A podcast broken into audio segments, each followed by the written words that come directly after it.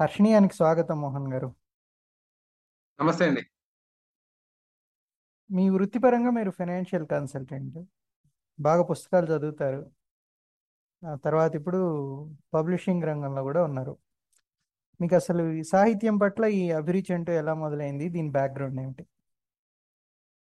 Already వృత్తిపరంగా నేను financial consultant అంటే బేసికలీ ఆమె కంపెనీ సెక్రటరీ ఒక టూ త్రీ ఇయర్స్ ఉద్యోగం చేసిన తర్వాత ఐ స్టార్టెడ్ అంటే ఫైనాన్షియల్ ట్రాన్స్ఫర్మేషన్ అండ్ లైక్ ఎలాగంటే లిబరలైజేషన్ స్టార్ట్ అయింది. లిబరలైజేషన్ స్టార్ట్ అయిన వెంటనే there is a huge opportunity for financial markets so వెంటనే instead of doing that company secretaries అనేది కంటిన్యూ చేయడం కన్నా ఫైనాన్షియల్ సర్వీసెస్లో ఉంటే హ్యూజ్ ఆపర్చునిటీ ఉంటాయని షిఫ్ట్ అవ్వడం జరిగింది.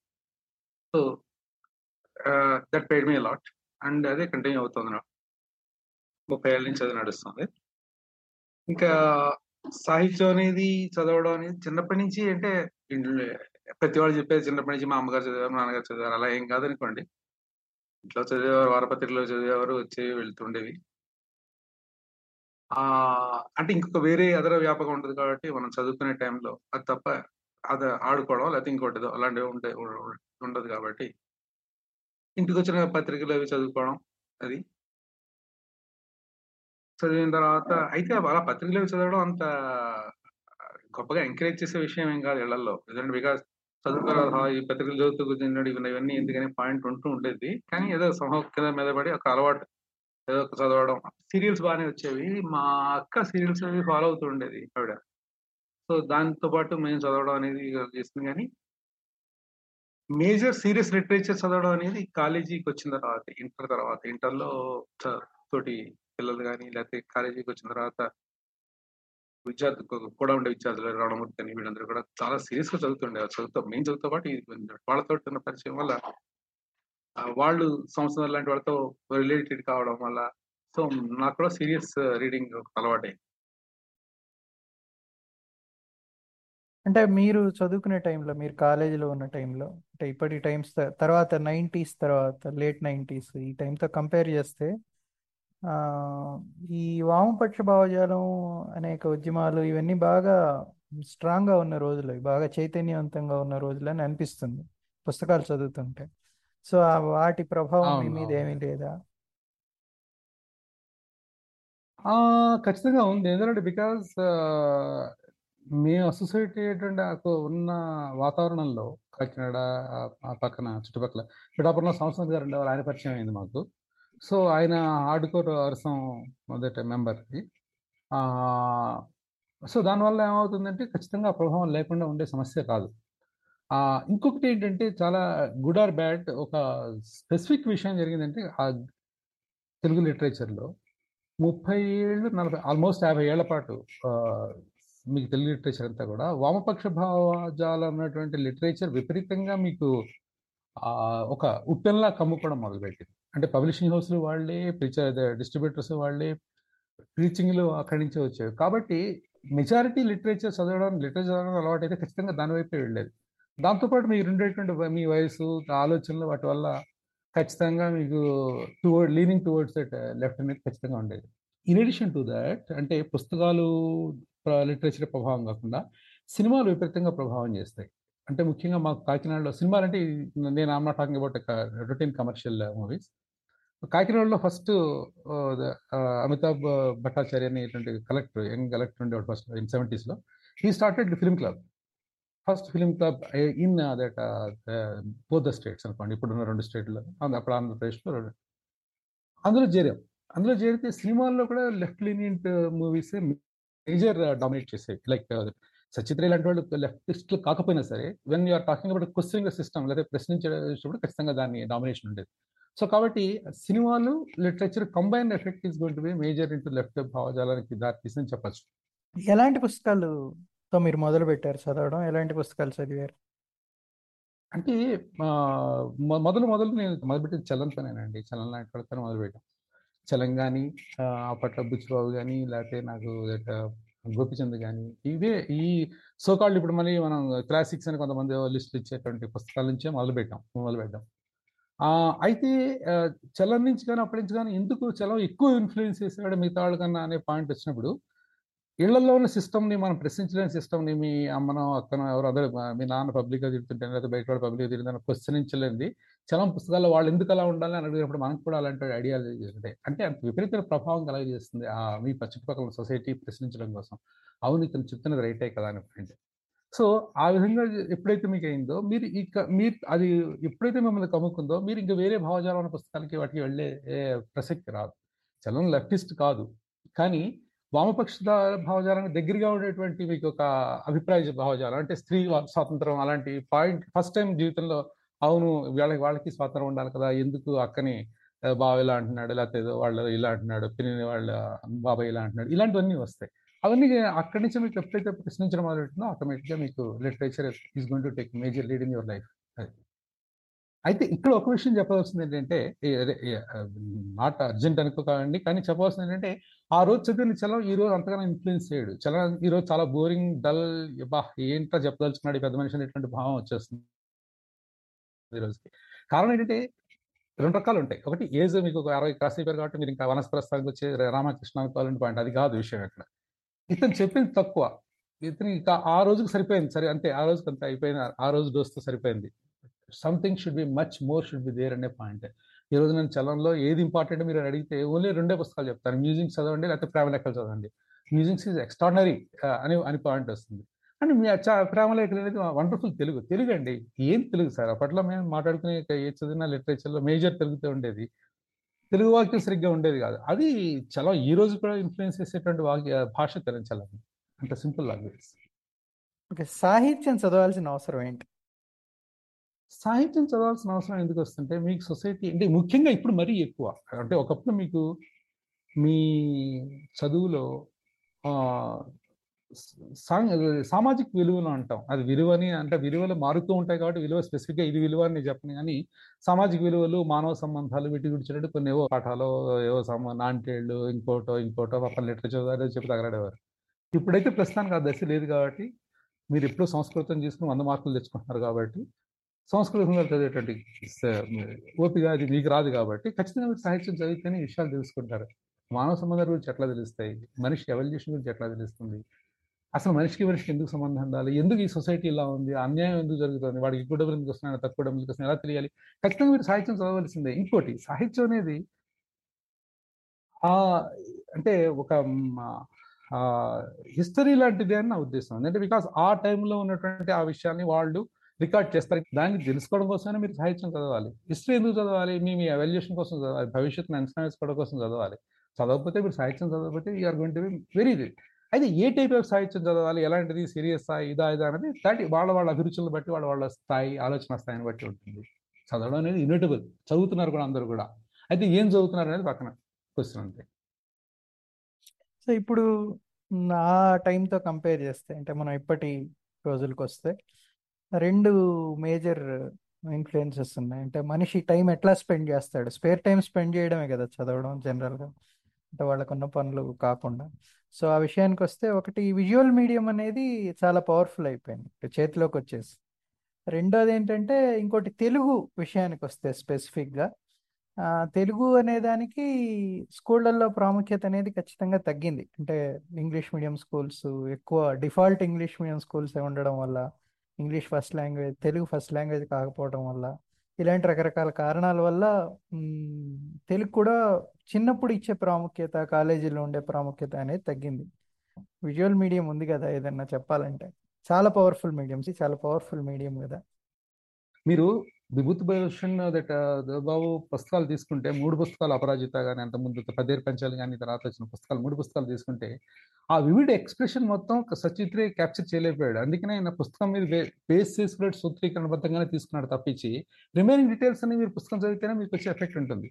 ఈ రోజు ఛాలెంజ్ చేస్తాను వనవాసి అదే ఆయన వనవాసి తీసి చూడండి తీయగలరేమో అంత ఎఫెక్టివ్గా మీరు బాగా విజువలైజ్ చేసే కెమెరాలు పెట్టి అర్ధరాత్రి వెన్నెలు సృష్టించగలరేమో కానీ రిమైనింగ్ ఆ ప్రశ్నని క్రియేట్ చేయలేరు ప్రశ్న క్రియేట్ చేయాలంటే ఖచ్చితంగా వాడు చెప్పి తీరాలి అక్కడ. ఆ డాక్టర్ జివాగో డేవిడ్ లీన్ తీసినప్పుడు చాలా కరెక్ట్ ట్రై చేశాడు కానీ డాక్టర్ జివాగోలో తీపే తీరేపడినటువంటి పాయింట్ ఉంటుంది. ఆ సన్నటి ఆ బయట ఉన్న ఆ మంచు ఎట్లా వాడిని మూడు ప్రతిబింబిస్తున్నా వాడు చెప్తాడు వాడు. అది మీరు ఎంత ట్రై చేసినా మీకు విజువల్గా రాకపోవచ్చు. సో కాబట్టి విజువల్గా చెప్పాలంటే దేని దారి దాన్ని కొన్ని సామాన్యమైన కథలు విజువల్గా అద్భుతంగా ఎక్స్ప్రెస్ చేయగలగచ్చు. కాకపోతే పవర్ఫుల్ విషయాలు మీరు చెప్పదలుచుకున్నప్పుడు మీరు ఇన్ఫ్లుయెన్స్ చేయదలుచుకున్నప్పుడు విజువల్ మీడియా కన్నా కూడా మీకు లిటరేచరే మేజర్. అందుకని ఈ రోజు కూడా లిటరేచర్ బతుకుతుంది. ఎవడైనా లిటరేచర్ చదువుతాడు. ఓవర్ కోట్ చదివి ఎగ్జైట్ అయినవాడు ఓ సినిమా చూసి యాక్చువల్ నా నాలుగైదు వచ్చే దాని మీద డాక్యుమెంటరీ ఈవెన్ శ్యామ్ కూడా వచ్చింది. So they don't get excited power quote చదివితేనే ఎగ్జైట్ అవుతారు మీరు. సింపుల్. ఎక్సెప్ట్ ఒక పది శాతం మంది తప్పించి ఈవెన్ దో వాళ్ళకి తెలుగు సరిగ్గా రాకపోయినా వచ్చిన వాళ్ళు ఎవరైనా ఉన్నా సరే చాలా మంది ఇంగ్లీష్లో చదవలేరు. ఎందుకు మా చిన్నప్పుడు మేము తెలుగు సాహిత్య తెలుగు మెయిన్లోనే వాటి చదవడం వల్ల మేజర్ గ్రంథాలన్నీ కూడా కష్టపడి ఇప్పుడు డిహిచ్ లారెన్స్ నవల్ చదవాలి చార్టెస్ దట్ మన లేడీ చార్టర్ లిస్ట్ లవర్ అనేటువంటి ఫీలింగ్ చాలా ఉండే. చలం చదివిన తర్వాత చదవాలని అందరికీ అనిపిస్తుంది. సో అలాంటి చదవడం కోసం దట్ మీరు ఏం చేయాలి? ఖచ్చితంగా మీరు ఇంగ్లీష్ కింద పడి మీద పడి పెట్టాలి. అంత టైం ఓపిక అందరికీ ఉండేవి కావు. మేము మాలతి చంద్రుడు లాంటి పాత కెరటాల్లో చదువుకుని దాని నుంచి ఇన్ఫ్లుయెన్స్ అయిన వాళ్ళమే మెజారిటీ. కారణం ఏంటంటే చాలా ఈజీగా ఉంది తెలుగులో చెప్తున్నాడు కాబట్టి. ఈ రోజు ఉన్న వాళ్ళకి కూడా సేమ్ బా దట్ ఇది ఉంటుంది. అంటే తెలుగు ఇన్ఫ్లుయెన్స్ చాలా బాగా చదివిన వాళ్ళు ఈ రోజు ఇంజనీరింగ్ కాలేజ్ వాళ్ళకి కనీసం బేసిక్ ఇంగ్లీష్ కూడా సరిగ్గా వ్యవహారాలు ఉన్నాయి. కాస్త ఏదో. సో వాళ్ళవరకు ఇంగ్లీష్లో చదివే వాళ్ళు చాలా తక్కువ మంది ఉంటారు. చాలా తక్కువ మంది. ఇంగ్లీష్ పాటలు వినొచ్చు కానీ ఇంగ్లీష్ పాటలు బీటిల్స్ పాడొచ్చు లేకపోతే అబ్బా ఓహో అనొచ్చు లేకపోతే నాకు ఇది ఫలానా ఇంట్రెస్ట్ లేటెస్ట్ అని చెప్పుండొచ్చు కానీ బట్ చదువుదానికి వచ్చేసరికి అంత ఫ్లూయెంట్ ఇంగ్లీష్ వాళ్ళు చాలా తక్కువ మంది ఉన్నారు విలువ మీ. చదవలేరంటే అక్షరాలు చదవలేరని కాదు విషయం అది. దే ఆర్ నాట్ కంఫర్టబుల్ అంటే మాతృభాషలో వచ్చిన అనుభూతి వేరే భాషలో పరభాషలో రాదు అని అంటారు రాదు ఖచ్చితంగా రాదు. రాదు ఎందుకంటే కొన్ని ఎక్స్ప్రెషన్స్ కొన్ని ఇడియమ్స్ కొన్ని సిచ్యుయేషన్స్ ఉంటాయి. మనం చాలా క్యాజువల్గా అది వాడు చెప్పుకుపోతూ ఉంటాడు రైటర్ మన మనం అన్వయించుకోవడానికి చాలా టైం పడుతుంది. ఇప్పుడు ఏ రమణమూర్తి గారిలో చదివి ఈ కథ అద్భుతంగా ఎందుకు బాగుందంటే ఓహో అనుకోవడం తప్పించి లేకపోతే వీ నెవర్ బాగా అబౌట్ ఇట్ ఓకే చాలా. సో కాబట్టి ఖచ్చితంగా మాతృభాష ఇచ్చినటువంటి ఫీలింగ్ మన ఇంకో భాషలో వచ్చేటువంటి సమస్య లేదు. అయితే ఇంగ్లీష్లోనే మాత్రం చదివి ఎంజాయ్ చేసే వాళ్ళు ఉంటారు చాలా మంది సో అది హార్డ్లీ టెన్ పర్సెంట్ వాళ్ళు ఆల్వేజ్ ఎప్పుడు ఉన్నారు. పద్దెనిమిది వందలలోనూ ఉన్నారు పంతొమ్మిది వందలలో ఉన్నారు రెండు వేలలోనూ ఉన్నారు. దట్స్ ఇట్ మనం వాళ్ళ గురించి మాట్లాడక్కర్లేదు. దట్స్ ఇట్ ఓకే ఒక సీరియస్ రీడర్ ఒక సీరియస్ చదువరి స్థాయి నుంచి మీరు ఇప్పుడు పబ్లిషింగ్ వైపు మళ్ళారు కొన్నేళ్ళ క్రితం. అది ఎలా మొదలైంది? ఎందుకు మొదలైంది? ఏమిటి దాన్ని ఇది చిత్రమైన ప్రశ్న అండి ఇది. కారణం ఏంటంటే ఏది కూడా టైం నడిపించుకుంటూ పోతుంది మనకి. మనం see I'm more of that అంటే ఇంపల్సివ్ పర్సన్. చటుక్కుని ఏదో ఇంపల్సివ్గా ఇప్పుడు వచ్చేది చాలా అనిపిస్తే వెంటనే దాంట్లో దూకేయడం అనేది ఒక వ్యవహారం ఉంది దానివల్ల చాలా నష్టాలు ఉంటాయి కదంటే అది ఉన్నా సరే మనం నేచర్ని మార్చుకోలేం కాబట్టి చచ్చినట్టు దాని నుంచే జీవిస్తూ ఉంటాం. సరే అని చెప్పి అనుకుంటూ ఉంటాం. సో దీంట్లో జరిగింది ఏంటంటే బేసికలీ నైంటీస్ చెప్పాను కదా మీకు నైంటీస్ నుంచి నైన్టీ మిడ్ నైంటీస్ నుంచి లిబరలైజేషన్ ప్రాసెస్ అబ్జర్వ్ చేస్తూ విపరీతంగా బిజినెస్ ఉన్న తర్వాత ఈ సాహిత్య పరిచయాలు మాత్రం ఇంత తక్కువే ఉండేవి. అంటే త్రిపుల్ శ్రీనివాస్ బతుకున్నప్పుడు తర్వాత అప్పుడు కొంచెం ఒకసారి మోహన్ గారి దగ్గర మోహన్ గారి ఆఫీస్కి వెళ్ళడం అక్కడ వాళ్ళు వీళ్ళందరూ పరిచయం అవడం కొంత అది ఉండి వాళ్ళందరూ ఉండడం. మన అజంతా గారు లాంటి వాళ్ళు వచ్చి చాలా కాలం మా రూమ్లో ఉండడం ఈ ఇన్ఫ్లుయెన్సెస్ వాళ్ళు చెప్పే మాటలు కానీ తర్వాత ఆయన వాళ్ళు వచ్చేటువంటి వాళ్ళందరూ కానీ చాలా జరిగాయి. అయితే అవన్నీ కూడా కంటిన్యూ అవుతుంది. అంటే లిటరేచర్ చదువుతున్న వాడు చాలా గొప్పవాడు అనేటువంటి మొదటి నుంచి నాకు సాధారణ ఫీలింగ్ వాడు తర్వాత లిటరేచర్ రాస్తున్నవాడు మహానుభావాలు అనేటువంటి ఫీలింగ్ నాకు ఉండేది. అంటే ఇప్పుడు కాదా అంటే కాదని చెప్పగలను కానీ ఖచ్చితంగానే but otherwise I used to feel that way వాళ్ళది పుస్తకాలు వేస్తే బాగుంటుంది. పుస్తకం వేయడం చాలా గొప్ప విషయం అని. ఇచ్చినప్పుడు అక్కడ యాక్చువల్లీ ఛాయా అని మనం పెట్టినప్పుడు కొంతమంది ఒకే ఐడియాలజీ మిత్రులు కొంతమంది ఉన్నప్పుడు ఏం చేద్దాం అంటే ఏదైనా ఒక దాని మీద ఒక రోజు ఒక వీక్లీ లేకపోతే నెలకోసారి ఒక చిన్న మీటింగ్ లాంటి పెడితే బాగుంటుంది కదా అని అనుకున్నాం మొదలెట్టాం. ఆ మొదలెట్టింది చాలా సీరియస్గా ఒక ఛాయా మీటింగ్స్ అనేసరికి ఒక పెద్ద ఇంపాక్టే క్రియేట్ చేసింది. వాళ్ళ మీటింగ్ అంటే మీటింగ్ ఇప్పుడు కూడా ఒకటే ఉండాలి ఒకటే మాట్లాడాలి ఆ ఒకటే ఒక సబ్జెక్ట్ గురించే మాట్లాడాలి. అందుకని పది మంది పొగడ్డం అనేది మీటింగ్ కాదనేది మా కాన్సెప్ట్ దాన్ని బాగా సక్సెస్ఫుల్గా నడిపాం. తర్వాత సక్సెస్ ఏమవుతుందంటే కొంతకాలం పోయిన తర్వాత రొటీన్ బోర్ అయిపోతుంది. అరే ఏం పీకుతాను లేక వీళ్ళు అని చెప్పి. తర్వాత పది మంది వస్తున్నారా లేదని చూసుకోవడానికి కూడా వచ్చేది. సరే ఈ దశలో ఏం చేసింది? యాక్చువల్లీ నేను ఛాయ పెట్టకముందే మేము ఒక ఈ మా కదీర్ బాబుతో పరిచయం ఉండడం వల్ల కదీర్ బాబుతో తన బియాండ్ కాఫీ బాగా నచ్చిన కథలు అవి. నేను రెండో రెండో ముద్రణకు వచ్చింది ఆరు నెలల్లోనే. వస్తే నే వేస్తా బాస్ అంటే సరే నువ్వే వెయ్యి అన్నాడు. అది నేను వేసా అయితే పబ్లిషర్ పేరు వేరే ఉన్నా సరే మొత్తం బుక్ నాకే నేను నా వచ్చింది కాబట్టి మా ఫస్ట్ పబ్లికేషన్ అని చెప్పచ్చు. అంతకుముందు ఏంటంటే ఎయిటీస్లో నేను మా ఫ్రెండ్ బుక్ ఇంద్రగంటి ప్రసాద్ అని అతని అతని పుస్తకం వేసాం నడిచి వచ్చింది దారి కవిత్వం అంటే అలా మొదటి ఏదో ఒకటి చిన్న వ్యవహారం ఏదో ఉన్నట్టు ఉన్నట్టుంది. న్యాచురల్ కానీ ఏదైనా ఒక దొరద ఉంటే దొరద దురద పెద్దదే గొప్పడానికి ఉంటుంది కాబట్టి శరీరంతో పాకుతుంది కాబట్టి అలాగే పాకింది అని అనుకోవచ్చు. సో ఎయిటీ ఈ ఫస్ట్ బుక్ అంటే ఛాయా పేరు మీద వచ్చింది మాత్రం మన ఇతందే రాజిరెడ్డి. ఛాయా పేరు మీద కాకుండా కదీర్ బాబు చేశాను ఇదే విషయం నేను ఇంకా కదీర్ నాకు చాలా ఇన్స్పిరేషన్ ఇచ్చాడు పుస్తకం వేయడానికి కాబట్టి రాజిరెడ్డి చాలా కోపం వచ్చింది. నా ఫస్ట్ బుక్ వేసాను how you can say that అని. ఓ పబ్లిక్గా అడిగాడు. అడిగితే సరే ఈ కథ అంతా చెప్పకుండా ఓకే ఫస్ట్ బుక్ రాజిరెడ్డి దగ్గర అని చెప్పాను. అదే విషయం అది. ఎందుకంటే ఆ తర్వాత అనుకోకుండా అదేట మన మెహర్ కథలు వేసాం తర్వాత మన అయ్యింది ఉణిదు సుధాకర్ గారి పుస్తకం అది క్లాసిక్. ఇవన్నీ పుస్తకాలు వేస్తూ ఉండడం వల్ల అంటే వీళ్ళందరికీ కూడా అప్పట్లో ఆల్రెడీ ప్రచురణ రంగంలో మిగతా వాళ్ళు తగ్గుతున్నారు. విశాలాంధ్ర వాళ్ళు ఏళ్ళ తరబడి రెండేళ్ళు మూడేళ్ళు తీసుకుంటున్నారు వేస్తారా వేరని డిసైడ్ చేయడానికి ఆ దశలో ప్రచురణలో ఇంకెవరు లేని టైంలో సరే వీళ్ళందరూ ఎవరైనా వేస్తే బాగుంటుందని చూస్తున్న టైంలో వేసాం అనమాట that is the reason you got a good books అనేది నేను అనుకుంటుంది ఈ పుస్తకాలన్నీ మీరు ఎలా సెలెక్ట్ చేసుకుంటారు? ఏవి పబ్లిష్ చేయాలి? ఏవి చేయకూడదు? అని ఇవన్నీ చదవటం దీని ఎవాల్యుయేషన్ ఇదంతా ఎలా జరుగుతుంది? చదవడం ఎవాల్యుయేషన్ అనేసరికి ఇనిషియల్గా ఏమయ్యేదంటే ఈ వీళ్ళందరూ ఆల్రెడీ పరిచయం ఉండడం వల్ల ఇప్పుడు మెహర్ అంటే మెహర్ కథల పరిచయం లేకపోతే మన సుధాకర్ గారి కథల పరిచయం ఉన్నాయి. తర్వాత మానస వాళ్ళ అమ్మ నాన్నగారు వాళ్ళు మీరేస్తే బాగుంటుంది లేదా పుస్తకం గురించి అడిగారు అడిగితే అది మానస అది మిడింద వేయడం జరిగింది. ఇలా జరుగుతున్నప్పుడు ఆల్రెడీ తెలిసిన వాళ్ళు వాళ్ళతోనే స్టార్ట్ అయ్యే విషయాలన్నీ కూడా. స్టార్ట్ అవ్వడం వాళ్ళతో వేయడం అప్పుడు సభలు పెట్టేవాళ్ళం. అంటే మినిమం వెయ్యి పుస్తకాలు వేయడం వేసిన తర్వాత ఒక సభలు పెట్టి హడావిడి చేయడం. దాంతో ఆల్రెడీ ఛాయా సభలు ఐడియా ఉంది కాబట్టి ఇంకా ఈ సభలు కూడా వెరైటీగా చేసేవాళ్ళం. ఎలాగంటే ఏ సభ అయినా సరే బేసికలీ ఈ రోజు కూడా నేను నమ్మేది ఏంటంటే సార్ దట్ ఈ సభలో అండి ఈ సాహిత్యం అనండి కుర్రాళ్ళ పార్టిసిపేషన్ లేకుండా మీరు ఏ లిటరీ కార్యక్రమం అనేది విజయవంతం కాదు లిటరీ కాదు ఏదైనా సరే సోషల్ మూమెంట్ ఎనీ మూమెంటే ఎందుకంటే బికాస్ అరవై ఏళ్ళు దాటిన వాళ్ళు చదివి అప్రిషియేట్ చేయడం వల్ల పెద్ద ప్రయోజనం ఉండదు. ఎందుకంటే వాడి తర్వాత వాడు క్యారీ చేసేది ఇంకో పదేళ్ళు మాత్రమే. వాడి బ్రెయిన్ అది బాగుండుంటే ఇంకో పదిహేను ఏళ్ళు దీని గురించి చెప్తాడు. కానీ అప్పటికే ఆయనకి అరవై ఏళ్ళకి స్థిర అభిప్రాయాలు వచ్చేస్తాయి కాబట్టి దాన్ని ఎక్కువ కొట్టుకెళ్ళిపోయే ఛాన్సులు ఉంటాయి. కానీ ఒక కుర్రాడు ఇరవై ఎనిమిది ఏళ్ళ కుర్రాడు లేకపోతే ముప్పై ఏళ్ళ కుర్రాడు చదివి లేకపోతే ఇరవై ఐదు ఏళ్ళ కుర్రాడు చదివితే వాడు జీవితాంతం క్యారీ చేస్తాడు ఇంపాక్ట్ని అది always we feel that for any moment important అని. అంచేత ఏ కొత్త పుస్తకం వచ్చినా మేము ఏం చేసేవాళ్ళం అంటే కుర్రాళ్ళని ఎవరైనా ఉంటే వాళ్ళని దట్ ఇన్వాల్వ్ చేసేవాళ్ళం. మీరు చదివి కొంచెం ఉపన్యాసం వాళ్ళు బాగుంది అని చెప్పి. ఇంకా తప్పదు కాబట్టి ఒక పెద్ద ఆయన్ని అక్కడ కూర్చోబెడితే కుర్రాడు మాట్లాడడం అనేది ప్రాసెస్ చేయడం. అది వర్క్అవుట్ వెరీ వెల్ దాంతో కొన్ని మంచి పుస్తకాలు ఇవి మాకు మా వేస్తారా మా వేస్తారా అనేది వచ్చేది.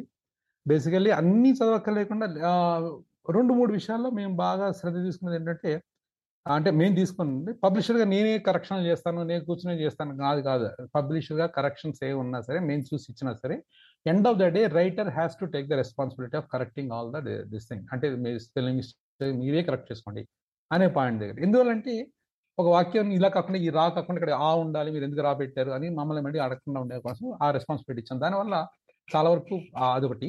రెండోది ఏంటంటే ఇనిషియల్ డేస్లో దట్ మన టైపింగ్ అనేది మేజర్ ఉండేది. ఇప్పుడు ఇప్పుడు నైంటీ పర్సెంట్ రైటర్స్ అందరూ కూడా వాళ్ళు ఆల్మోస్ట్ నాకు డిటిపి చేసి ఇచ్చేస్తారు. ఓన్లీ సెట్ చేసుకోవడం మనం చదువుకోవడం. చదువుకోవడం మళ్ళీ దాంట్లో కూడా అంబిగ్యూటీ లే నా ఇన్ఫ్లుయెన్స్ లేకుండా ఉండడం కోసం కథని బట్టి దాన్ని బట్టి ఆ కన్సర్న్ వాళ్ళకి ఎవరికైనా ఇస్తాం. చూడండి మీకు ఏమైనా నచ్చుతుంది నా బాగుంది అనుకున్నట్లయితే వేద్దాం అంటే వాళ్ళు ఏమైనా బాగానే ఉంది వాళ్ళకి కొంచెం మాడిఫికేషన్స్ కావాలంటే దాన్ని ఇమీడియట్లీ టేకింగ్ అయితే వన్ మ్యాన్ ఆర్మీలా కనిపించినప్పటికి కూడా ఇది వన్ మ్యాన్ ఆర్మీ కాదండి ఇది.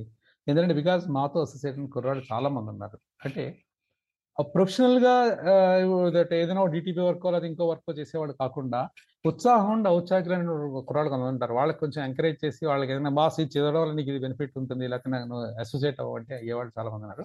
వాళ్ళందరూ కలిసి చేసిన పని. అందులో ఒక పుస్తకం రాగానే వాళ్ళు ఎవరికో ఇచ్చి బాస్ ఈ కుర్రాడు చదవండి ఇది బాగుందా? నువ్వు చెప్తే దాన్ని బట్టి ఎదరికి వెళ్దాం అంటే వాడు బాగుంది ఇది ఫలానా దాని వల్ల అనుకోండి అలా ఇనిషియల్ డేస్లో నాకు మల్లికార్జున్ చాలా హెల్ప్ చేశాడు. పుస్తకం ఒకవైపు సముద్రం ఉంది అనుకోండి తను మొత్తం చదివాడు. చదివి చాలా చాలా అద్భుతానికి వస్తుంది ఏం చెప్పా? సరే అయితే తర్వాత కొంతవరకు అలా మల్లికార్జున తర్వాత నాకు నారాయణ శేషు లేకపోతే ఇంకో ధీరజ్ ఇలా చాలా మంది ఉన్నారు. అసోసియేట్ ఆ టైంకి ఎవరు ఇప్పుడు ఈ రోజు మణిదీప్.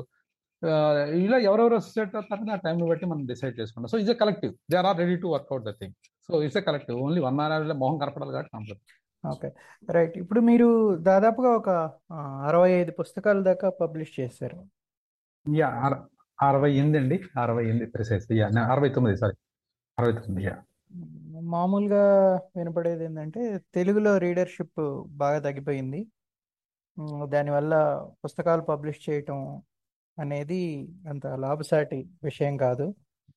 సో అది చాలా ఇబ్బందికరమైన విషయం అని వింటుంటాం. సో దీని మీద మీ కామెంట్ ఏమిటి? మీరు ఎలా కంటిన్యూస్గా చేయగలుగుతున్నారు ఇది? రెండు విషయాలు ఉంటాయండి. ఇది ఇందులో ఒక అంటే ముఖ్యంగా చెప్పాల్సిన ఛాయా గురించి చెప్పేప్పుడు రొటీన్ భిన్నమైన పబ్లిషింగ్ హౌస్ నుంచి మేము డిఫరెంట్గా ఒక ఎట్లా ట్రాన్స్ఫార్మ్ అయింది అనే పాయింట్ ఒకసారి చెప్పాల్సి ఉంటుంది కోవిడ్ ముందు అంటే ఐదేళ్ళు అయింది మొదలుపెట్టి. ఇరవై ఎనిమిది అంటే ఎయిటీన్ ఎండ్లో మొదలుపెట్టినట్టు గుర్తు నాకు. ఎయిటీన్ ఎండ్ అక్టోబర్లో ఎప్పుడో ఒక చింత కింద మళ్ళీ మొదలు మొదలుపెట్టాం.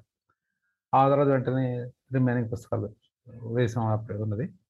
ఇనీషియల్గా మేము స్టార్ట్ చేసినప్పుడు ఆఫ్సెట్ ప్రింటింగ్లో ఆఫ్సెట్ తర ప్రింట్ చేసుకుంటూ మినిమం వెయ్యి పుస్తకాలు వేయాలి. ఐదు వందలు వేయాలి అని అనుకుంటాం అనమాట ఐదు వందలు వేయాలనుకుంటే ఐదు వందలతో పాటు ఇంకొక ఐదు వేలు పెడితే ఇంకో ఐదు వందలు వచ్చేస్తాయి కదా. విడిగా అయితే కష్టం కదా. ఆరు నెలలు పోయిన వాడు ప్లేట్లు అయిపోయి అంటాడు. కాబట్టి ఇంకో ఐదు వందలు యాడ్ చేస్తే వెయ్యి అయిపోతాయి కదా అని వేసుకో. అలా వెయ్యి వేసుకుంటే మీకు కనీసం ముప్పై నుంచి నలభై వేలు పెట్టుబడి మీకు జరిగేది.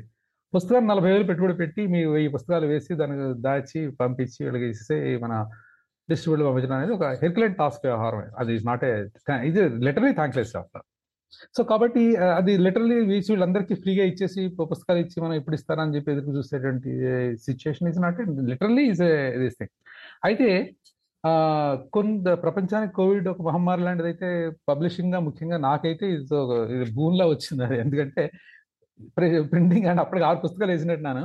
నేను వెయ్యాలి ఇంకా రెండు మూడు వేయాలి కమిట్ చేయాలంటే బాధ వస్తుంది. నలభై వేసి యాభై వేసి వేలు పెట్టుబడి పెట్టి ఎక్కడ వస్తాం బాస్ అనే పాయింట్ నుంచి. హఠాత్తుగా ఏమైందంటే ఇది ఎప్పుడైతే ఇది వచ్చిందో డిజిటల్ ప్రింటింగ్ అనేది అంతకుముందు ఐడియా ఉంది కానీ డిజిటల్ ప్రింటింగ్ ఎలా వేస్తుందంటే మన వాళ్ళకి చాలా మిస్కాన్సెప్ట్స్ ఉన్నాయి ఈజీగా అలా వాళ్ళకి ఉంటాయి కాబట్టి మనకే ఉంటాయి. మన పక్క వాడుకుంటే నాకు ఉంటుంది కాబట్టి మిస్కాన్సెప్ట్ ఏదో ఇంక ఎగిరిపోతుంది ఆరు నెలల పోయిన తర్వాత పుస్తకం తెల్లగా అయిపోతుంది ఇలాంటి మిస్కాన్సెప్ట్స్ సరిగ్గా మాట్లాడలేదు.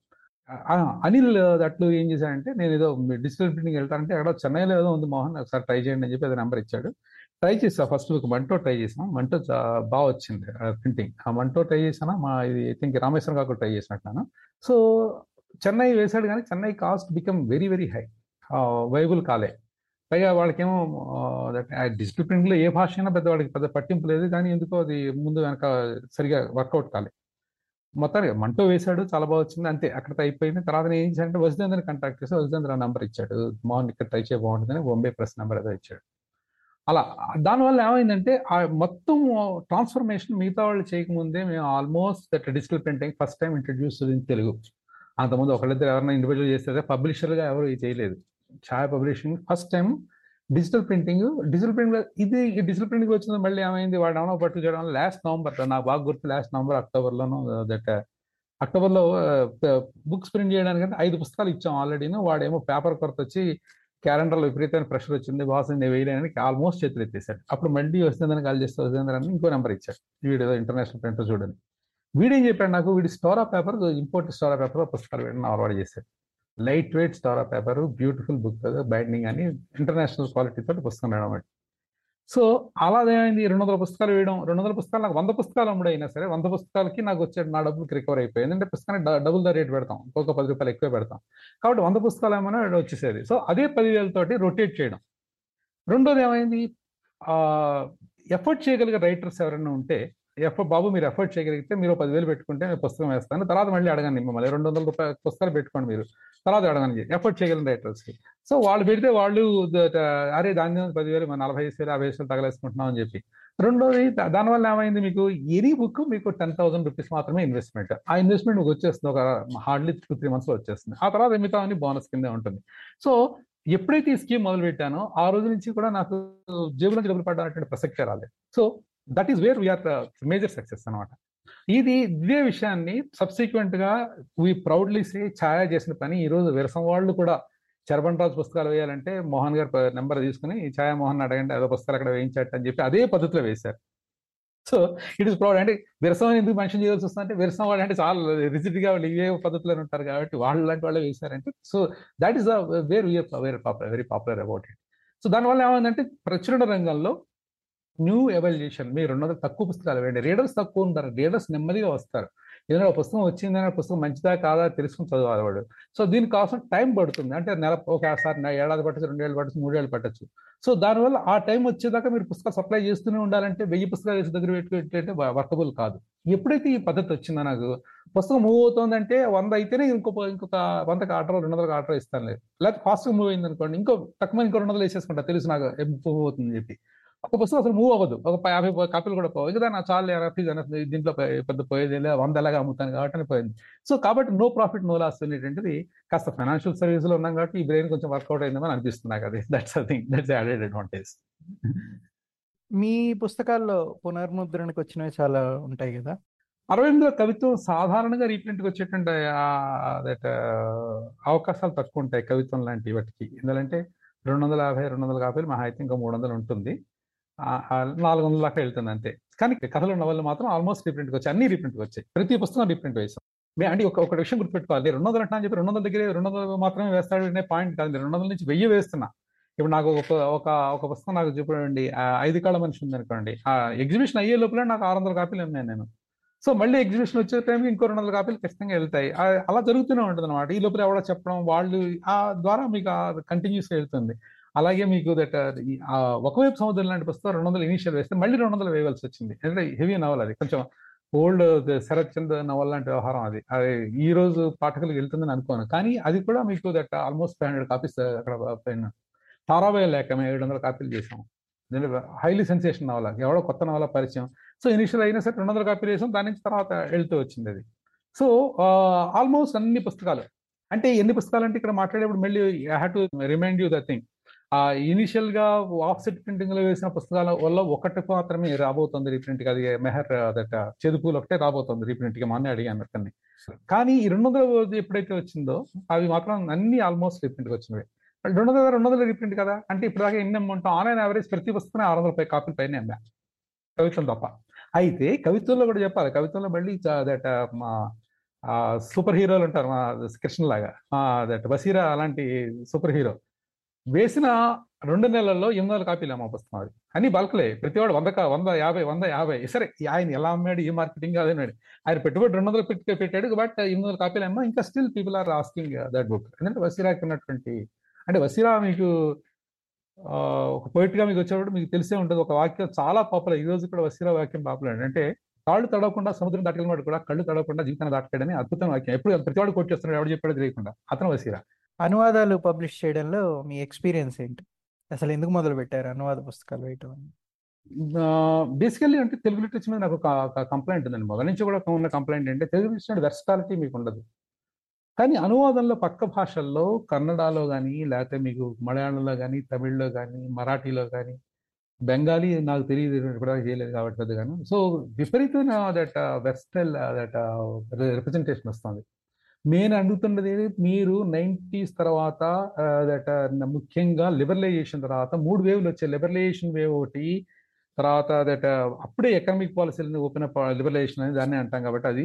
దాంతో ప్యారల్గా మీకు అదే టైంలో మీకు దట్ టెక్నాలజీ అవల్యూషన్ వచ్చేసి huge change has taken place in the society and every aspect of the life మీరు ఆ విషయాల్ని రచయితలో చాలా తక్కువ మంది మాత్రం తీసుకోగలిగారు.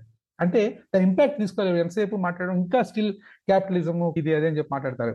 లెఫ్ట్ ఆలోచన మీకు ఏం చేస్తుందంటే మీకు తులనాత్మకంగా ఒక విషయాన్ని మీకు కరెక్టా కాదా? ఇది ఎంతవరకు కరెక్ట్? దీని బేసిస్ ఏంటి? ఇలా జరగడానికి కారణం ఏంటని ఎవాల్యుయేట్ చేసుకోవడానికి ఆలోచనని క్రియేట్ చేస్తుంది. అంతే.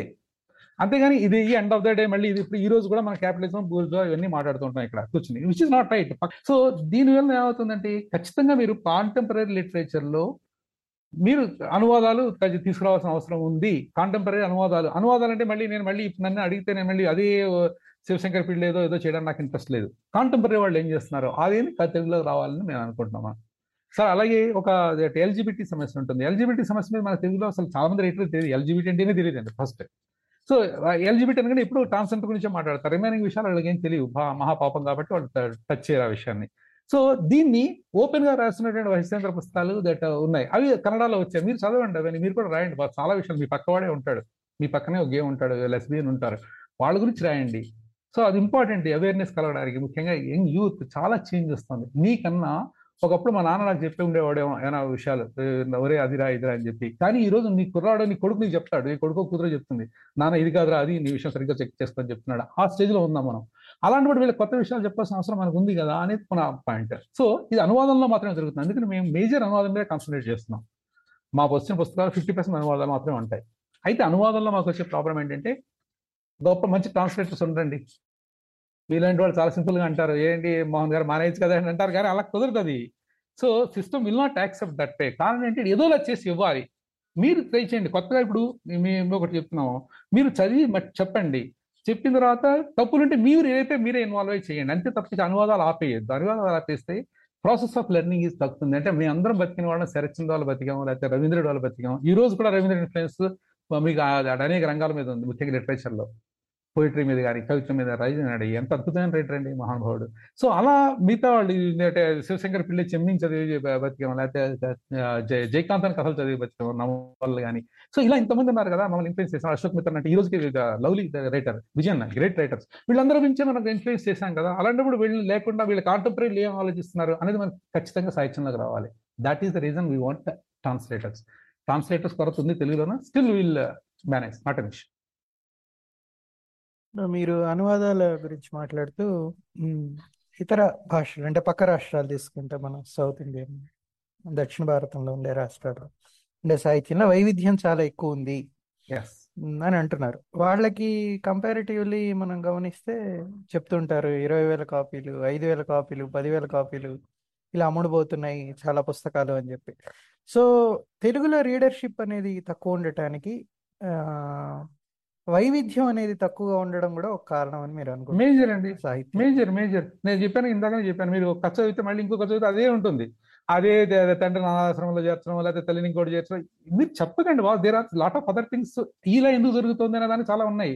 మీరు అది చెప్పండి ఎందుకు జరుగుతుంది అది అనలైజ్ చేసే కింద పైగా human relations lot of change has taking place after this evolutions technology and that liberalisation తర్వాత చాలా చేంజ్లు వచ్చాయి. ఆ చేంజ్ ఇంపాక్ట్ కుటుంబం మీద ఎలా ఉంది పిల్లల మీద ఎలా ఉంది మీరు ఏ విషయాలు చేంజ్ అవుతున్నాయి మీరు ఎప్పుడైనా చెప్పడానికి ట్రై చేశారా? లేదు. పెరిఫరీ ట్రై చేశారు. అలాంటి కొంతమంది మేము ఫలానా కథలో చెప్పాం కదా ఫలానా దీంట్లో చెప్పాం కదా అని చెప్పి కొంతమంది దెబ్బలాటకు వస్తారు. మీరు పెరిఫరీ మాట్లాడుతున్నారు. పెరిఫరీని మాట్లాడద్దు. కింద లోతులకు వెళ్తున్నారా? వెళ్ళలేదు. ఎందుకు వెళ్ళలేదంటే మీరు లోతు అవసరం కలగలేదు కాబట్టి మళ్ళీ అగైన్ మనం పబ్లిషర్స్ మీటింగ్ అని పెట్టామండి. పబ్లిష్ మీటింగ్ ఇదే పాయింట్ వచ్చి గిటార్ గారు యాక్సెప్ట్ చేశారు. ఇవా యాభై ఏళ్ళు వీళ్ళని లెఫ్ట్ లిటరేచర్ అనే దాంట్లో ముంచి పారదొబ్బాం కాబట్టి ఈ రోజు మనం not able to talk about alternate literary దాంట్లో లేరని. మీరు మంచి లిటరేచర్ ఇచ్చినప్పుడు వాళ్ళు వాళ్ళకి ఇచ్చారు వాళ్ళు జరుగుతుంది వాళ్ళు ఒకటే రాలేదు. వాళ్ళకి రకరకాల uh, రైటర్స్ uh, వచ్చి ఇన్ఫ్లుయెన్స్ చేశారు. సో అలా ఉంటే బాగుండి అనిపిస్తుంది. Yes that's one reason major reason బహుమతి పొందిన నవల్లో బహుమతి కథలు చదివి వస్తున్నాయండి. చదవండి మీరు. రెండు కథలు మూడు కథలు చదివిన నాలుగు కథ ఏముంటుందో మీకు తెలిసిపోతుంది. కాకపోతే శిల్పం కొంచెం బాగుండొచ్చు అయితే కథనం కొంచెం బాగుండొచ్చు. అంతే తప్పించి మీరు అబ్బాయి చదివి నేను ఇన్ఫ్లుయెన్స్ అయిపోయాను. చిన్నప్పుడు మేము చదివి అరే ఊగిపోయిన దట్ సరే రవీంద్రుడి కథ శరత్ కథ లేకపోతే చలం కథ లేకపోతే మన గోపీచంద్ కథ లేకపోతే బుచ్చిబాబు కథ లాంటిది లేదు. మేము అలా ఉగ్గిపోయే కథ ఇప్పుడు కూడా రావాలని అనేది. ఆ కథలు ఇప్పుడు ఓపలేవు. మీరు ఇంతసేపు మాట్లాడినా సరే మీరు మీరు తెలుగులో వంద పుస్తకాలు చెప్పండి అంటే అదే పుస్తకాలు చెప్తుంటారు అక్కడ ఆగిపోతుంటారు. తర్వాత కాంటెంపరీ రెండో శతాబ్దం ఇరవై పంతొమ్మిది తొంభై తర్వాత వచ్చిన పుస్తకాలు మీరు ఎన్ని కొత్త కొత్తగా వచ్చిన మీరు చెప్పగలుగుతున్నారు? చెప్పలేకపోతున్నారు. కారణం ఏంటంటే మీరు ఆ స్థాయిలో కూడా కథలు కానీ నవలు కానీ రావట్లేదు కాబట్టి మీకు. అలాంటి చాలా కోపం వస్తుంది. నీ మోహన్ రా అంటారు. ఓకే విల్ టేక్ ఇట్ ఇందాక చెప్పిన దాంట్లోనే మీకు ఒక చిన్న ఈ దానికి ఎక్స్టెండెడ్ వెర్షన్ ఏంటంటే ఎక్స్టెండ్ చేసుకోవాల్సిన విషయం ఏంటంటే మన రైటర్స్ మన రచయితలు ఇప్పుడు ఉన్నటువంటి సీనియర్ రచయితలు ఎవరు కూడా కుర్రవాళ్ళతో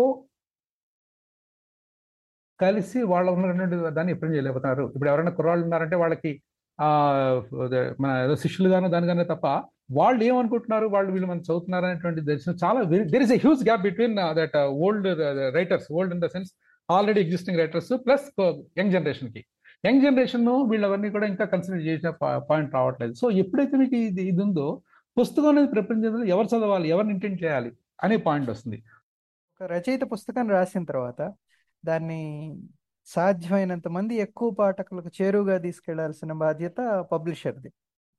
దాంట్లో ఎటువంటి ప్రయత్నాలు చేస్తున్నారు? మీరు స్పెసిఫిక్గా ఛాయా నుంచి? ఇందాక మీరు ఒకటి మాట అన్నారు ఎగ్జిబిషన్లో మేము చాలా పుస్తకాలు అమ్మాము ఒక పర్టికులర్ పుస్తకం పేరు చెప్పి మీరు ఎనిమిది వందల కాపీలు అమ్మాము. సో ఎగ్జిబిషన్ అనేది చాలా పెద్ద ప్లాట్ఫామ్. బట్ ఎగ్జిబిషన్ అనేది ఏ సంవత్సరానికి ఒకసారి వస్తుంది. దీంట్లో బేసిక్గా మీకు ఏంటి ఏ పుస్తకం ఎవరైనా చదివి తీసుకెళ్ళి చదవాలంటే పుస్తకం అవుట్పుట్ చాలా బాగుండాలి. కొంచెం బాగుండాలి. అంటే కవర్ ఒకటి వేసేసి లోపల ఇష్టం వచ్చింది వేస్తే కుదరదు. రెండోది ఉండాలి లోపల కంటెంట్ కూడా అంతే క్వాలిటీ ఉండాలి. Quality in the sense content పరంగా కొని మీరు సరిగా అనువాదం చేయలేకపోయినా సరే కనీసం కంటెంట్ గ్రేట్ కంటెంట్ ఇది ఇన్ఫ్లుయెన్స్ చేస్తానే పాయింట్ దాకా మీరు తీసుకురావాలి. అది ఉండాలి. ఈ రెండు ఉన్న తర్వాత దాన్ని ఎఫోర్డబుల్ లెవెల్లోకి మళ్ళీ again I come back always one I talking the history of India always I come to ninety five revolutions liberalisation గురించి మాట్లాడతాను. ఈ రోజు పని చేస్తున్నటువంటి కుర్రాళ్ళు ఎఫర్ట్ చేస్తున్నటువంటి కుర్రాళ్ళు మీ సాఫ్ట్వేర్ ఇంజనీర్లో టాప్ లెవెల్లో రెండు లక్షల శాలరీ తెచ్చుకుంటున్న వాళ్ళు ఎవరు కొనరండి పుస్తకాలు? వాళ్ళు పీడిఎఫ్ డౌన్లోడ్ చేసుకుని అక్కడ చదివితే చదువుతాడు లేకపోతే పక్కన పెట్టుకుంటాడు వాడు. కానీ కొన్ని పుస్తకాలు కొనేవాడు ఒక పాప ఎక్కడ చిన్న జర్నలిస్ట్గా పనిచేస్తున్నవాడు ఇక ఎక్కడ పనిచేస్తున్నాడు వాడికి వచ్చే శాలరీ పదిహేను వేలు ఇరవై వేలు పాతిక వేలు కన్నా మించి ఉండదు. వాడిని తీసుకొచ్చి నువ్వు రెండు వందల యాభై మూడు వందల యాభై నాలుగు వందల రూపాయల పుస్తకాలు పెట్టి కొనరా నువ్వు చదవట్లేదు అని చెప్పండి కుదరదు వాడికి ఎఫర్డబుల్గా ఇవ్వగలిగితే ఖచ్చితంగా వాడు పుస్తకం చదువుతాడు. That is proved in Chaya మీకు వంద రూపాయలు నూట యాభై రూపాయలు పుస్తకం ఏదైనా సరే ఎగ్జిబిషన్లో పెట్టిన ఎగ్జిబిషన్ ఓన్లీ అమెజాన్లో మాత్రమే మా కాస్ట్లు ఎక్కువ ఉంటాయి. కారణం ఏంటంటే Amazon I don't not encourage much let the directly talk to me అనే పాయింట్లో. అందుకని మీకు మేము డైరెక్ట్గా అమ్మేప్పుడు పుస్తకం ఏదైనా వంద నూట యాభై వంద నూట యాభై ఎగ్జిబిషన్ వస్తుంది రేపు పొద్దున. రెండు వందల రూపాయల పుస్తకం రెండు వందల యాభై రూపాయల పుస్తకం కూడా నూట యాభైకి అమ్ముతాను క్లాస్ సబ్సిడీ ఇచ్చుకుంటాను దీని నుంచి దాని నుంచి. ఎప్పుడైతే మీరు వంద నూట యాభై కమ్మారో వాడు చదువుతాడండి ఖచ్చితంగా. పుస్తకం బాగుంటుంది లైట్ వెయిట్ పుస్తకం హ్యాండీగా ఉంటుంది. నూట యాభై రూపాయలకి ఇస్తున్నారు కంటెంట్ బాగుంటుంది అనే పాయింట్ సో ఖచ్చితంగా that is gone to major success in that getting young readers young readers ఎప్పుడైతే వచ్చారో వాడు మీ పుస్తకం నుంచి పదిసార్లు చెప్తాడు మీకు. ఆల్రెడీ రెండు రెండు గంటల ఒక చిన్న మీటింగ్లో పెట్టిన దానికే పదివేల రూపాయలు పదకొండు ఆ రోజు పదకొండు వేల ఎనిమిది వందల రూపాయలు ప్రిసెస్ ఒక సాయంత్రం మీటింగ్లో జరిగిన దానికి. సో దీనికి అర్థం ఏంటి? ఎవరో వచ్చుకుంటారు పుస్తకాల కోసం వచ్చి కొనుక్కోతారని ఎంత బాగుంటుందో పిల్లలు వచ్చి వందారని వాళ్ళు లెక్క చూసుకుంటారు. వాళ్ళు లెక్క చూసుకుని ఐదు వందల రూపాయలు ఎన్ని పుస్తకాలు ఈ పుస్తకం దాంట్లో చూస్ చేసుకున్నాడు ఈ పుస్తకం అంటే తగ్గుతుందా? ఈ పుస్తకం అంటే ఎన్ని కాంబినేషన్లు వస్తాయని. అంటే వాళ్ళు చదవడానికి కొంటున్నారు వాళ్ళు. వాళ్ళు ఎవరు కూడా చదవకపోవడానికి కాదు. సో అందుకని ఛాయాలో మేము చేసిన మేజర్ రెవల్యూషన్ అంటే any book any point any point of తప్పక ఇన్విటబుల్గా మేము కొన్ని పుస్తకాలు ఎక్కువ అంటే ట్రాన్స్లేషన్ చేసేప్పుడు తప్పదు కానీ otherwise will ensure that these should not be more than one fifty అంటే నేను డిస్కౌంట్ రేట్కి ఇచ్చినా సరే వన్ ఫిఫ్టీ క్రాస్ చేయకుండా అమ్మగలగాలి దీన్ని. అంటే ఇక్కడ చిన్న లాజిక్ ఉంటుంది. లాజిక్ ఏంటంటే పుస్తకం publication cost plus fifty percent పెడతాం ప్లస్ సిక్స్టీ పర్సెంట్ పెడతాం అనుకోండి. పెట్టినప్పుడు నేను డిస్ట్రిబ్యూటర్కి యాభై పర్సెంట్ డిస్కౌంట్ ఇస్తున్నా. వాడు ఆరు నెలల పోయిన తర్వాత ఇస్తాడు వాడు. అంటే నూట యాభై రూపాయలు పుస్తకం డెబ్బై ఐదు రూపాయలు నాకు డిస్ట్రిబ్యూట్ ఇస్తాడు. తర్వాత అంటే అవుట్లెట్స్ ఇస్తాయి సబ్ అవుట్లెట్స్ ఇస్తాయి నాకు. నేను డెబ్బై ఐదు రూపాయలు మాత్రం దాన్ని ఆరు నెలల పోయిన తర్వాత తెచ్చుకున్నాను అలాంటిది నేను వంద రూపాయలు నేను డైరెక్ట్ నాకు రీడర్కి ఇచ్చాను అనుకోండి. Reader will be happy I'm happy నాకు వెంటనే డబ్బులు వస్తాయి. ఎన్ని రకాలు ఉంటాయి కదా దీంట్లో అనేది. So that is the reason young readers always prefer this thing అంటే ఒకటి ఏంటంటే good or what are the reason it is Chaaya నుంచి వస్తే మంచి పుస్తకాలే వస్తాయి పర్వాలేదు. వెంటనే పది వంద రూపాయలైనా కొంచెం చదవచ్చు. వంద రూపాయల క్వాలిటీ తక్కువ ఉండదు అనేటువంటి ఫీలింగ్ ఒకటి ఉంది. That's a major success what we made in Chaaya అంటే ఇప్పుడు డైరెక్ట్ సెల్లింగ్ అంటే ఇప్పుడు మీరు ప్రస్తుతానికైతే మీరు వెబ్సైట్ అంటూ ఏమీ మెయింటైన్ చేయట్లేదు కదా? లేదండి. కానీ వెబ్సైట్ సోషల్ మీడియా ప్లాట్ఫామ్స్ ఇన్స్టాగ్రామ్లో మా మిత్రుడు పోస్ట్ చేస్తాడు. దట్ ట్విట్టర్లో ఈ దీంట్లో. ఒక పుస్తకం రాగానే ఆల్మోస్ట్ మీకు ఏమవుతుందంటే ఒక యాభై అరవై డెబ్బై కాపీలు గుడ్ బుక్ అయితే మీకు ఇప్పుడు తెరిగాదులు వచ్చింది మాకు సెంబాల వచ్చింది. అరవై డెబ్బై పుస్తకాలు విత్ త్రీ ఫోర్ డేస్లోనే మాకు డైరెక్ట్ ఆ సేల్లో వెళ్ళిపోయినాయి. ఒక విషయం మీకు ఇందాక హైలైట్ చేసి చెప్పాల్సింది అండి ఛాయా నుంచి. మేము ఎప్పుడు కూడా పుస్తకాలు పునర్ముద్రణ లేదు. ఎంత గొప్ప రేట్ అయినా ఎంత ఏదైనా సరే పునర్ముద్రణ అంటే నేను మొదట వేసిన పుస్తకం రెండో ఎడిషన్ రావడం వేరే విషయం నా దాని నుంచే. కానీ ఎవరో ఎప్పుడో వేసేసిన పుస్తకం చాలా గొప్పది అని చెప్పి మళ్ళీ అంత గొప్పదైనా సరే పునర్ముద్రణ వేయదలుచుకోలేదు ఎందుకంటే అలాంటప్పుడు కొత్త సాహిత్యాన్ని పరిచయం చేయడం నాకు కుదరదు కాబట్టి కొత్త సాహిత్యాన్ని పరిచయం చేయాల్సిన అవసరం ఉంది కాబట్టి ఖచ్చితంగా పునర్ముద్రణ మేము తీసుకోవట్లేదు. దాన్ని వేసే ప్లాట్ఫామ్ చాలా మంది ఉన్నారు వాళ్ళు వేసుకుంటున్నారు. సో అరవై ఎనిమిది పుస్తకాలు నేను మాట్లాడిన అరవై ఎనిమిది పుస్తకాలు అరవై ఎనిమిది పుస్తకాలు కూడా కొత్తవే. కొత్త రైటర్సే కొత్త టైటిల్సే కొత్త ట్రాన్స్లేషన్సే సో ఇది ఏంటంటే దానివల్ల ఏమవుతుందంటే మీకు కొత్త వాళ్ళు పరిచయం అవుతూ ఉంటారు. కొత్త అంటే సేమ్ రైటర్ రాసిందే కావచ్చు సుధాకర్ గారు రాసిందే కావచ్చు. యాక్చువల్లీ సుధాకర్ గారి ఫస్ట్ బుక్ తూర్పు కావాలి ఆయన అంతకుముందు పబ్లిష్ చేయలేదు. ఆయన సిక్స్టీ ఎయిట్ ప్లస్ సిక్స్ ఉన్న ఈ రోజుని. బట్ ఫస్ట్ పాపం ఆయన లేట్గా మొదలు పెట్టడం వల్ల ఫస్ట్ బుక్ మేమే వేసానటువంటిది మాకుంది. సో అలాగే మూడు వేల తర్వాత వచ్చింది కూడా ఫస్ట్ బుక్ మా సైడ్ నుంచి వచ్చింది. ఇలా ఏమవుతుందంటే మీకు దట్ ఎప్పుడైతే మీరు రీప్రింట్స్ వేయలేదో చాలా మంది they like to associate with you.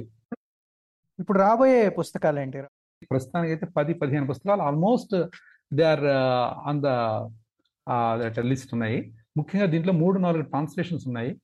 తర్వాత డైరెక్ట్ బుక్స్ దట్ నవల్స్ ఉన్నాయి. చాలా మంచి నవల్స్ వస్తున్నాయి యాక్చువల్లీ.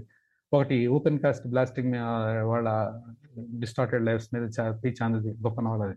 అలాగే దట్ అంటే ఎన్జిఓల్లో దట్ తీసుకుని కింద విత్తనాలు తెచ్చి వాళ్ళు ఎట్లా చేశారనే దాని మీద శాంతి ప్రభాత్ గారి నవల అద్భుతమైన నవల వస్తాం చాలా గొప్ప నవల అది.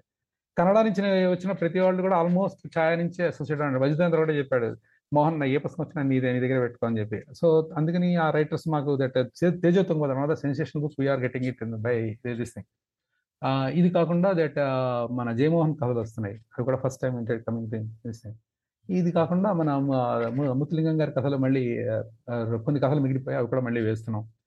ఈ పేట అని నవల్ వస్తుంది.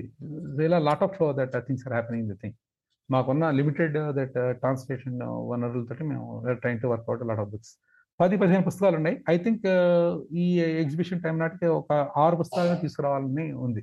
ఒక ఔత్సాహిక రచయిత మీ దగ్గరికి వచ్చి నేను పుస్తకం రాశాను.